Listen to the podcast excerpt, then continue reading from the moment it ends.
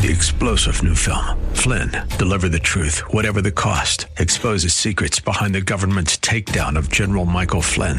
Flynn knew what the intel world had been up to. He ordered the first audit of the use of contractors. This set off alarm bells. He told the truth. He was the most dangerous person for Donald Trump to hire. They had to get rid of Flynn. Flynn, deliver the truth, whatever the cost. Available now. Watch it today. Go to salemnow.com. Salemnow.com. This is the Pro America Report on The Answer San Diego. Welcome, welcome, welcome. It's Ed Martin. It's the Pro America Report. Glad to be with you. We have a very important show today. It's uh, it's this segment right now may be one of the most important that we do together. Um, again, it's great to be with you, Ed Martin, here in the Pro America Report. Thank you for listening. Thank you for uh, being a part of this. Please visit proamericareport.com, proamericareport.com, and get yourself signed up to get my daily wink. What you need to know, what you need to know, daily wink. The wink. Go to proamericareport.com I'll get you what you need to know. And we'll talk about it right now also. And uh, lots and lots happening, uh, lots of different things going on. We'll cover some of that later on in the show. We'll also have some uh, very special guests. I'm excited to uh, hear. We about six months ago we talked about nuclear power. Uh, we always talk about it with uh, Mark Schneider. this time we're going to talk to a gentleman named Scott Melbye. He was with us about six months ago talking about uranium, how we can buy American uranium, why it matters. I'm going to tell him and ask him about the um, the uh, continuing validity of the Monroe Doctrine. Got to keep the Chinese and others out of our hemisphere related to that. And we'll also talk with Dr. Brett M. Decker in a few moments. Uh, also, he is always on each week. He's got good insight, especially on China. All right, but what you need to know today? What do you need to know today? Uh, it's as important as we've had as we've a discussion we've had. I want to keep smiling as I say this. I want to be clear that I'm not down. I'm not. Um, uh, depressed, but I am uh, very uh, serious about it. Okay?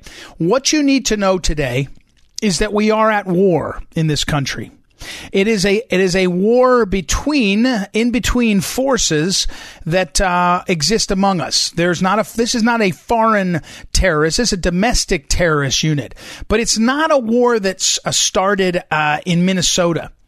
That's a mistake. The, the left tries and the media tries to say, look at what happened to Mr. Floyd, a tragedy, and now look at how bad things are. It's a trigger. It's not true. We have been at war in this country for about 50 years.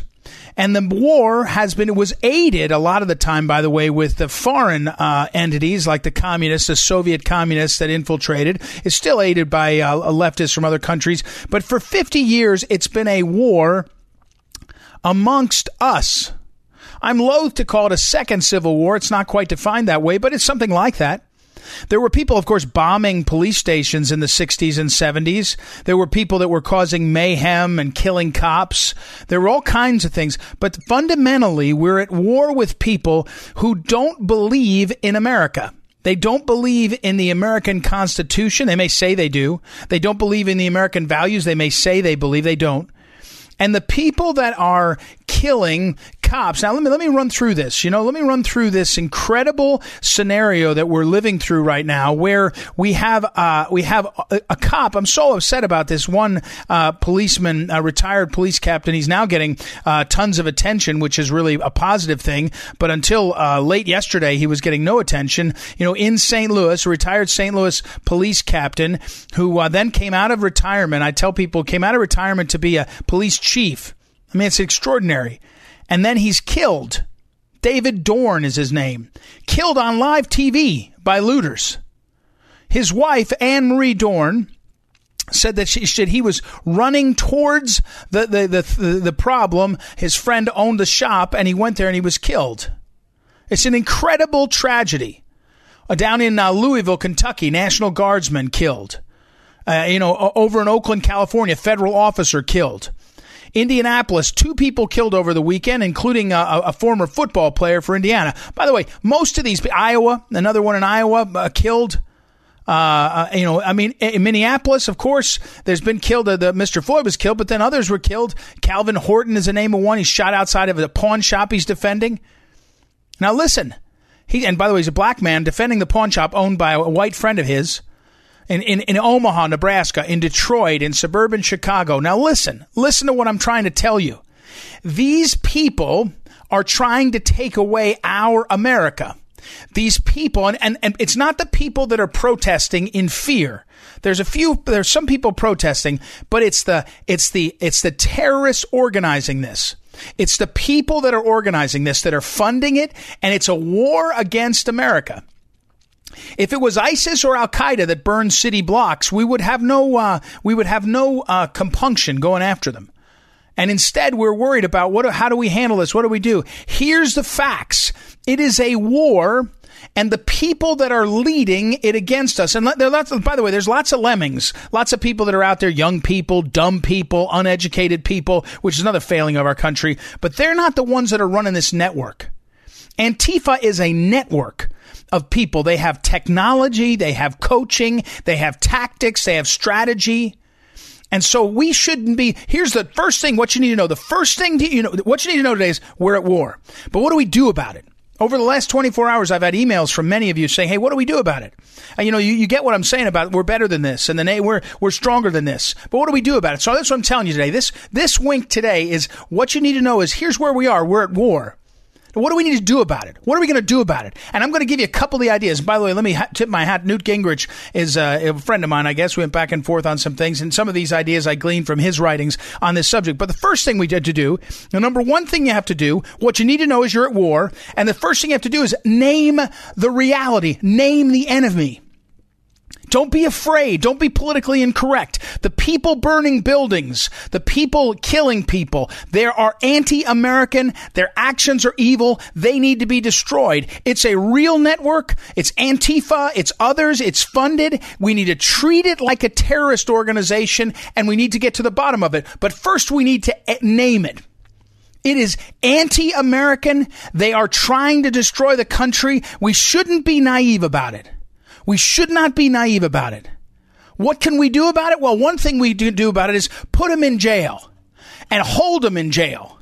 If you're at war, if you're in a war, you decide later how to handle habeas corpus. By the way, I'm not saying suspend habeas corpus. I'm saying how, you decide later how much uh, uh, of a break people get, how much control. If you're at war, you've got to get control of the situation. There shouldn't be any bail ever well, not ever, any bail for the immediate future until we get people and hold them. They ought to put people in jail, no bail, and if it takes six months to sort it out, fine. We're at war.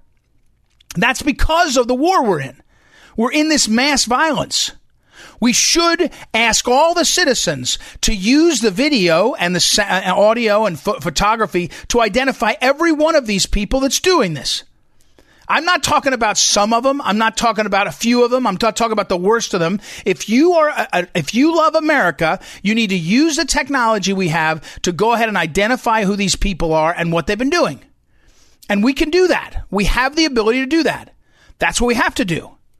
What? Eh, how do we? Once once we know that, what you need to know, we're at war. We're at war. The people that are attacking us are anti-American. They're trying to take us down. And what can we do? Well, there should be no bail for any of them. Put them in jail right away and wait. Get the streets cleared off. We should use video, photography, anything else. We have to make sure that we protect our streets.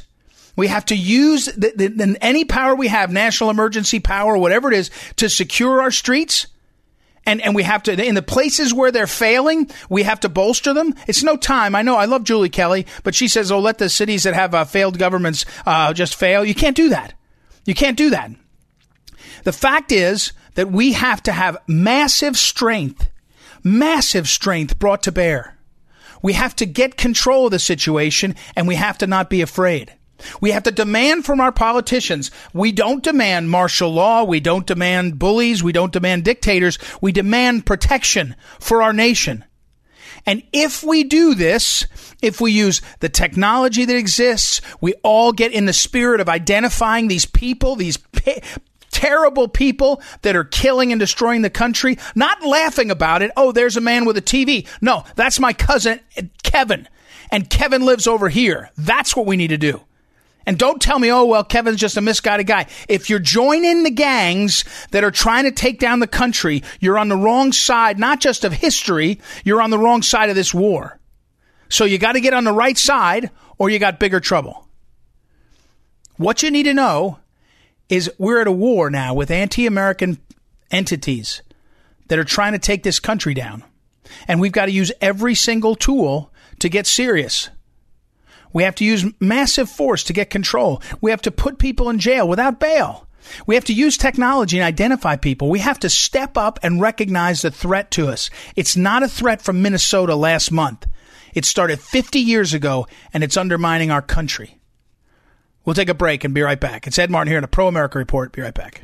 This is the Pro America Report on The Answer San Diego. Welcome back. Ed Martin here in a Pro America Report. And our next guest, this is a fascinating topic. I think, Scott, that you were with us uh, uh, maybe six months or so ago, and we talked about this issue, but we're talking about, you know, one of my. Um, one of my uh, pet not know, pet peeves, but issues is that I have been fascinated by the nuclear energy uh, debate and how the, if you believe in the Green New Deal, first of all, it's pretty crazy. But if you believe in the pro- in solving the problem, you could nuclear power is a uh, is a huge advantage. So welcome back. First of all, uh, uh Scott Melbye. Mel, is it Melbye or Melbye? Sorry, Scott. Melbye. Melbye. Hi, Ed. Melbye. Good. Good. Welcome. Welcome back, and uh, and first of all, let me ask you broadly about this Trump administration and the uh, and n- nuclear energy. I, I, obviously heard a lot of people say it's a very positive uh, directionally uh, directionally this has been. But tell me about your experience and what you're observing with the Trump administration and nuclear energy. Well, we, he couldn't be more supportive. But uh, as you recall, when we last spoke, it was about the time of CPAC last year. Um, we were very yeah. concerned about the high levels of foreign imports that we were relying on for our nuclear energy in the United States, which is 20% of our electricity, not to mention the, uh, the reactors in the aircraft carriers and submarines. Um, we were expecting the Trump administ- administration to go down the path of tariffs and quotas, like was done with steel and aluminum. However, he did uh, he chose against that that uh, sort of trade action, and instead has done something that's probably more lasting and that was the establishment of the Nuclear Fuel Working Group, which is a policy document which was just uh, put out by the Department of Energy last week, but it was a collaboration of uh, cabinet level departments and agencies in the Trump administration to find out ways and stimulate policies that would um, promote nuclear energy uh, as, a, as an energy source here in America beyond what we already rely on it for but also make us more competitive in exporting reactor technology around the world like we used to do with Westinghouse and GE, but also invigorate the nuclear fuel cycle, which is critical to any competitive industry, that we are able to produce our own uranium, convert it, enrich it, and uh, supply our nuclear energy industry. Uh, we're talking with Scott Melbye, and, and he is uh, the head of uh, Uranium Energy Corporation, and uh, there's a lot on their website you can see. In fact, but uh, so what's the next step? What's the next step of you know one of the th- one of the titles in, in looking at this is that uh, nuclear energy is a national security issue. What what needs to happen? You know, we relied on China for a bunch of uh, of uh, access and some uh, you know some minerals and different things. What's our what's the next step in the next year or two on on uh, nuclear energy? Well, um, you're right. I, you know, I think the whole coronavirus episode has really highlighted our vulnerability on a lot of key products uh, that that we require everything from ventilators to masks to gloves to pharmaceuticals. But in the energy industry and nuclear energy, it's really uh, Russian supplies. As it stands today, we're relying on Russia or Kazakhstan, Uzbekistan for about 42% of our, our uranium imports. We're almost entirely dependent on foreign imports, uh, despite having enormous, perhaps as much as a billion pounds of uranium resources in the western United States. We have uh, a number of licensed permitted operations that are either in standby or in development that can ramp up to help gain back our energy independence, much like we did with oil and gas, and reverse the trends that we saw in the 70s and 80s. So, um, what's happened is, through this report, uh, the Trump administration has uh, recommended uh, building a national uranium reserve, which is very similar to the Strategic Petroleum Reserve. Um, it's ended U.S. government sales of, of government inventories into the market, and it's encouraged continued restrictions on Russian supplies coming into the U.S. market. So the next step is to really take this aspirational document, this vision for uh, America's nuclear energy advantage, and, and implementing. And that's going to require bipartisan support in, in Congress. Uh, we need to get the uranium reserve funded, for example. Um, as tough as a lift as anything is in, back in D.C. these days, uh, we are optimistic, though, that nuclear energy is one of the few things uh, that that does draw bipartisan support. So uh, that's the step that we're in now is to ensure that the nuclear fuel uh, uranium reserve that will be built up with uh, domestic uranium is funded and implemented, and we can get uranium mines in the western United States back in operation or, or develop new mines and get people working. We're talking with Scott Melbye, and he's executive vice president of the Uranium Energy Corporation. We're talking about nuclear energy and uranium. And can I ask you this question? I, have always I, I covered it. I think we even talked about it. But one of the reasons why Greenland gets some attention is they got a ton of uranium, right? So the the Chinese and the Russians and us also are like, hey, that's a big deal. Is that is that uh, is that a real issue? Yeah, um, the, the, topic is very real. Um, I don't know that Greenland has the richest deposits of uranium. It does have other critical and rare earth minerals that we're very interested in, as are the Russians and Chinese. But you are I correct. See. Countries like China are going around and basically going into South America or Africa, into these nations, providing financing and developing industries. And, and uh, let's just take Namibia in southern Africa as an example, where the Chinese practically run the country of Namibia because of their ownership of, of almost all of the uranium assets in that country. So uh, it is a global game. The Russians and Chinese play the long game. Uh, uh, unfortunately, the United States, um, the utilities uh, that, that run our nuclear power plants, they're obviously very driven on competitive, low-cost operations and delivering affordable electricity, and, and, and they'll meet that, that objective. But they're not looking as strategic as, say, the Russians you know, the Russian Federation and, and the Chinese government, they look at nuclear energy as a tool of foreign policy and, uh, and exerting their influence around the world.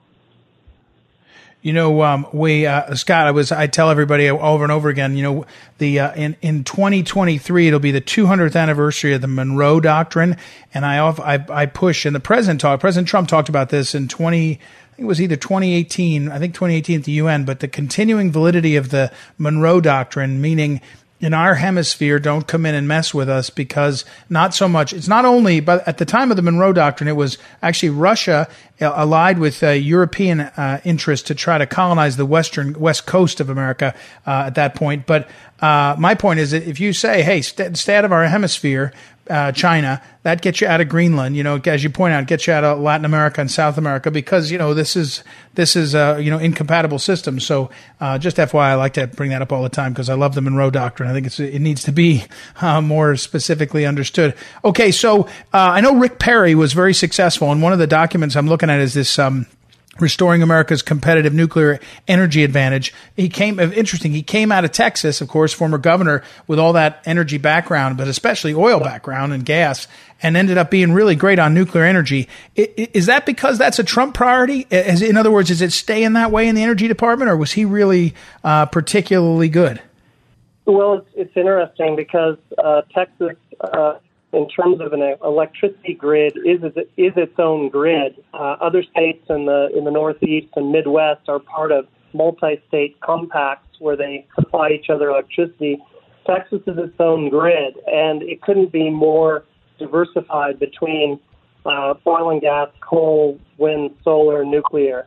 Um, so Perry it was very natural for him to propose and all of the above energy strategy for the United States. And again, we're blessed with abundant natural resources. It would be crazy for us to just focus, you know, put all our eggs in one basket when we're blessed with so many alternatives. So he was definitely a, a real driver, but I would say that uh, the current Energy Secretary, Dan Brouillette, um, just spoke on this uh, last week, is how important nuclear energy is in the mix for us. Um, you know, there's pros and cons to all energy sources, but nuclear brings big baseload uh, power that doesn't provide uh, any uh, carbon emissions, and more, perhaps more importantly, is, is, is without uh, air pollution. So um, I think Trump administration is clearly uh, the, the, the message that they've sent with this document, probably the strongest um, uh, uh, policy document in support of nuclear energy that we've seen since the Eisenhower administration with his Atoms for Peace speech he gave before the UN at that time. So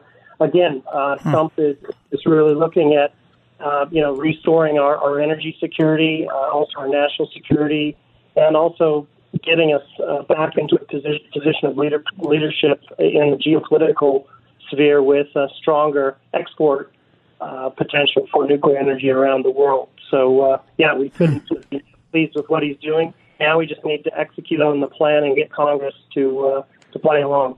Yeah.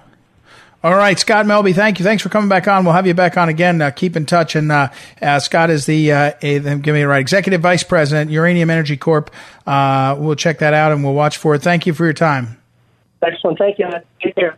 Bye. All right, we'll take a quick break and be right back. It's Ed Martin here on a Pro America Report. Be right back. This is the Pro America Report on The Answer San Diego.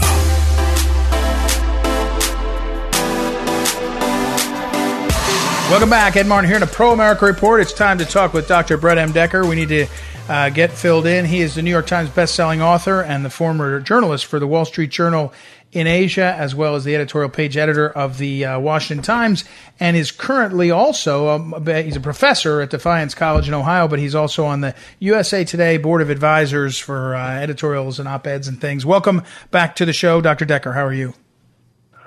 Boy, things uh, things getting really tense. I just was talking to my uh, mom in Michigan, and uh, she lives uh, about five minutes, five minutes walking, five or ten minutes walking, not even driving, uh, from this luxury mall, Summer Mall.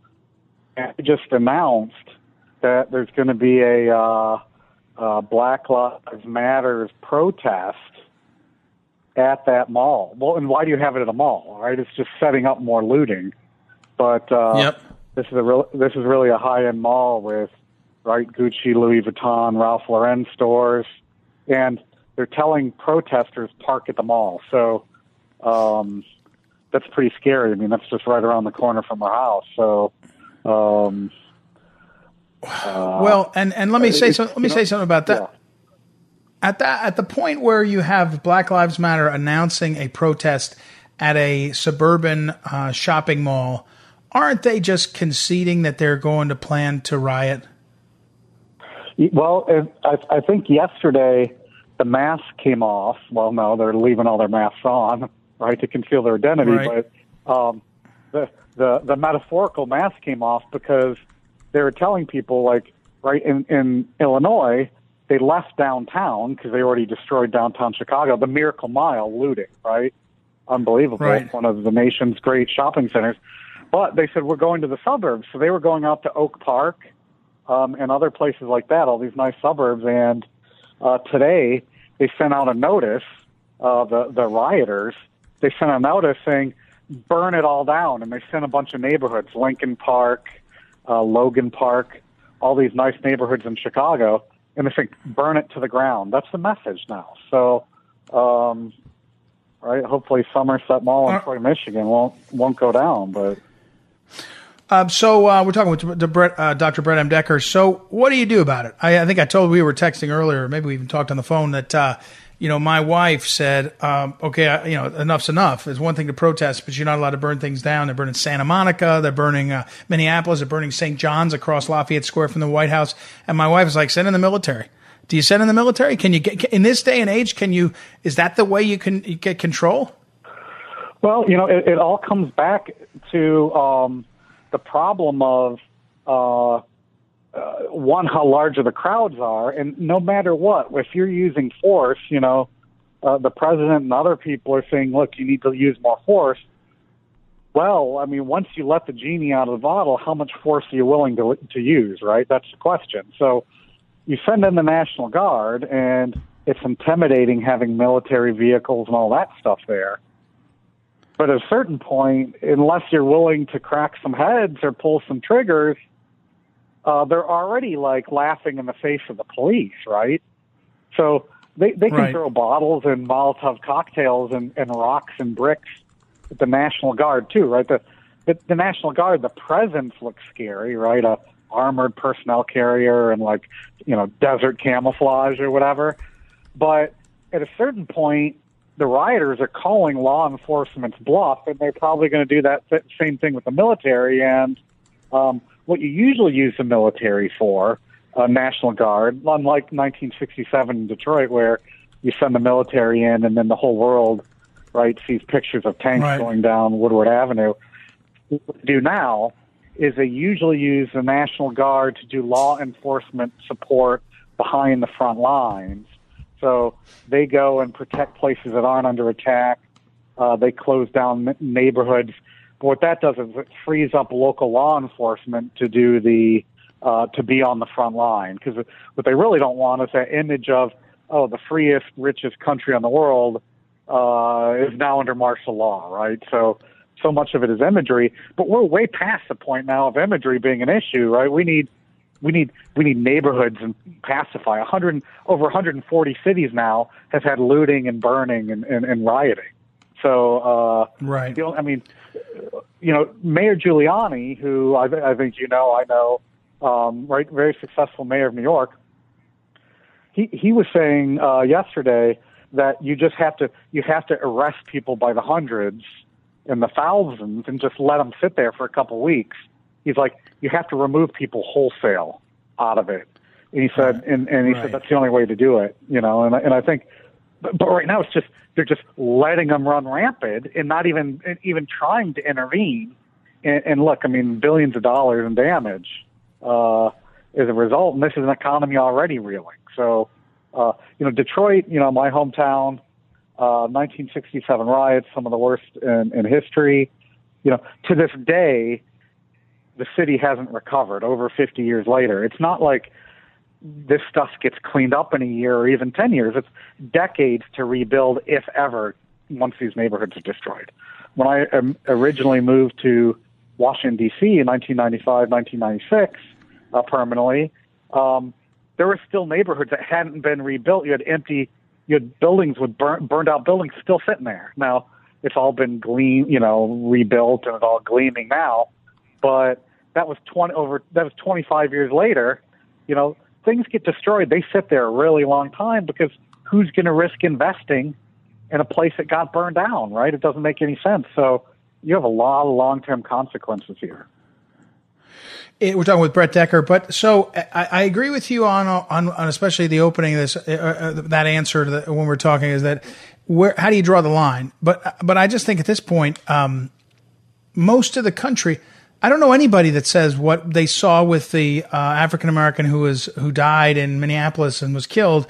You know that that was a close call, right? I don't see any evidence that makes someone say, "Oh, that was okay." So, and, and the the ex cop was arrested right away. It seemed like they were on track for justice, so, and and none of the uh, related rioting and violence feels I don't think anyone thinks oh oh they're really frustrated by that death. Now they just see you know pro, as I said professionals, Antifa and professionals, and then you know people that are just dumb and and foolish going forward and greedy and nasty and all.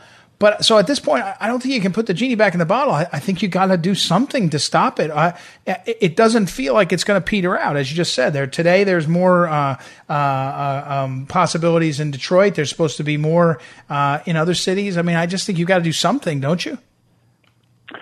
Uh, yeah, I mean, I think what you do is you just have to go in hard, and you gotta you gotta just like Mayor Giuliani said, you gotta have to just start throwing people away for by the hundreds in, in all these different locations, and you just have to start mopping up. And and, and you know, uh, and and there might be some ugly videos, but you know what? It, it, historically, and we can't do this anymore. But historically, arson, especially looting and arson, those were capital offenses. Military right. and police right. were allowed to shoot on sight. Well, right, we're all right. politically correct now, but I think uh, uh, there's something between that and doing nothing, right? And that's what what you know. The, the coordination of this is amazing, and the press isn't covering this very much. You know, one of the things that were, was complicating the the reaction in Chicago is, and this just shows Antifa, whoever's behind this, they were jamming the Chicago police radios. So when they were trying to coordinate the response, the police couldn't even talk to each other because their radios were jammed. Well, that's a pretty sophisticated operation behind the scenes, and and you don't see the media really talking about that very much. You know, they, well, and so now, now, now I'm going to sound, but yeah, yeah. Well, now I'm going to sound like a, uh, I'm going to sound like a, a, a usually because I've been so uh, distrustful of the swamp and everything. But shouldn't uh, law enforcement have an idea of how that's working? Isn't that their job? I mean, to info, you know, within a couple of, of, of hours in, in Ferguson, when I was in St. Louis and Ferguson erupted, the cops had people infiltrating there, you know, and then they had intelligence officers. I mean, it feels like we don't have control uh, the same way in this case. I, I, I don't know. I mean, I, I just got about 30 seconds left. I mean, uh, is this a law enforcement failure? I guess it is. It clearly is, but, uh, or is it a political correctness failure? I think what you see is the chickens coming home to roost. Three, four decades of uh, public schools, uh, the government bureaucracy, and media being run run by the radical left. Right, um, Mayor De Blasio, in New York, his daughter was arrested throwing bottles right. and not moving, and he said he's proud of her. So that that's yeah, yeah, running exactly. a lot of the bureaucracy. So we don't have the information we need. Yeah. All right, Dr. Brett M. Decker, thanks as always. Brett M. Decker, New York Times best-selling author and uh, professor at Defiance College. We'll talk again next week. We'll take another quick break and be right back. It's Ed Martin here in the Pro America Report. Be back in a moment. This is the Pro America Report on The Answer San Diego. This is the Phyllis Schlafly Report, a daily commentary continuing the conservative pro-family legacy of Phyllis Schlafly. Now, the president of Phyllis Schlafly Eagles, Ed Martin. It seems like the feminists in Hollywood are trying to make Americans believe that Phyllis Schlafly wanted all women to get married, stay home for their entire marriage, and devote all their attention to their children. Yet the truth is different. Phyllis Schlafly's mother, Odile, worked as a librarian to support her family when Phyllis's own father lost his job in the Great Depression. And Phyllis herself was no slouch either. She was a published author, congressional candidate, and powerful political force before the fight over the Equal Rights Amendment even began. If exclusive matrimony and motherhood for all was Phyllis Schlafly's prescription, she would have been contradicting herself. The problem with Hollywood's characterization is it's taking Phyllis's position totally out of context. The very first line of the iconic February 1972 issue of her Phyllis Schlafly Report newsletter says this Of all the classes of people who have ever lived, the American woman is the most privileged. We have the most rights and rewards and the fewest duties. Phyllis's reasoning for this ultimately boiled down to one word choice. America affords women the choice to get married or not, to have children or not, to volunteer or not, and to take on a career or not. Phyllis Schlafly was fond of saying that she never told all women to do anything. She did say getting married and having children was the most fulfilling thing for most women. However, she fully embraced the fact that this wasn't the way for everyone. Feminists want to take away the right of women to be full-time homemakers. Their venomous rhetoric calls the home a, quote, comfortable concentration camp and refers to wives as, quote, unpaid prostitutes. That's what the feminists think. They sometimes make lip service to homemakers, but the feminist policies call for families with homemakers to incur huge tax penalties. They have zero respect for the real right of choice. Phyllis famously said she had it all, but not all at once. Educated at Washington University and Harvard, married with six kids, she became a legendary political activist. Her time on this earth was full and fulfilling, but she had different focuses for different seasons of her life. And she wished the same for others. She wanted every woman to have the chance to pursue her dreams with the full freedom that America offers. This has been the Phyllis Schlafly Report from Phyllis Schlafly Eagles. In 2016, the conservative movement lost one of our strongest leaders, but Mrs. Schlafly's work and her voice continue through this radio program, our work in Washington, and the influence you have in your own community. Be part of that legacy at phyllisschlafly.com. We encourage you to bookmark phyllisschlafly.com and join us again for the Phyllis Schlafly Report.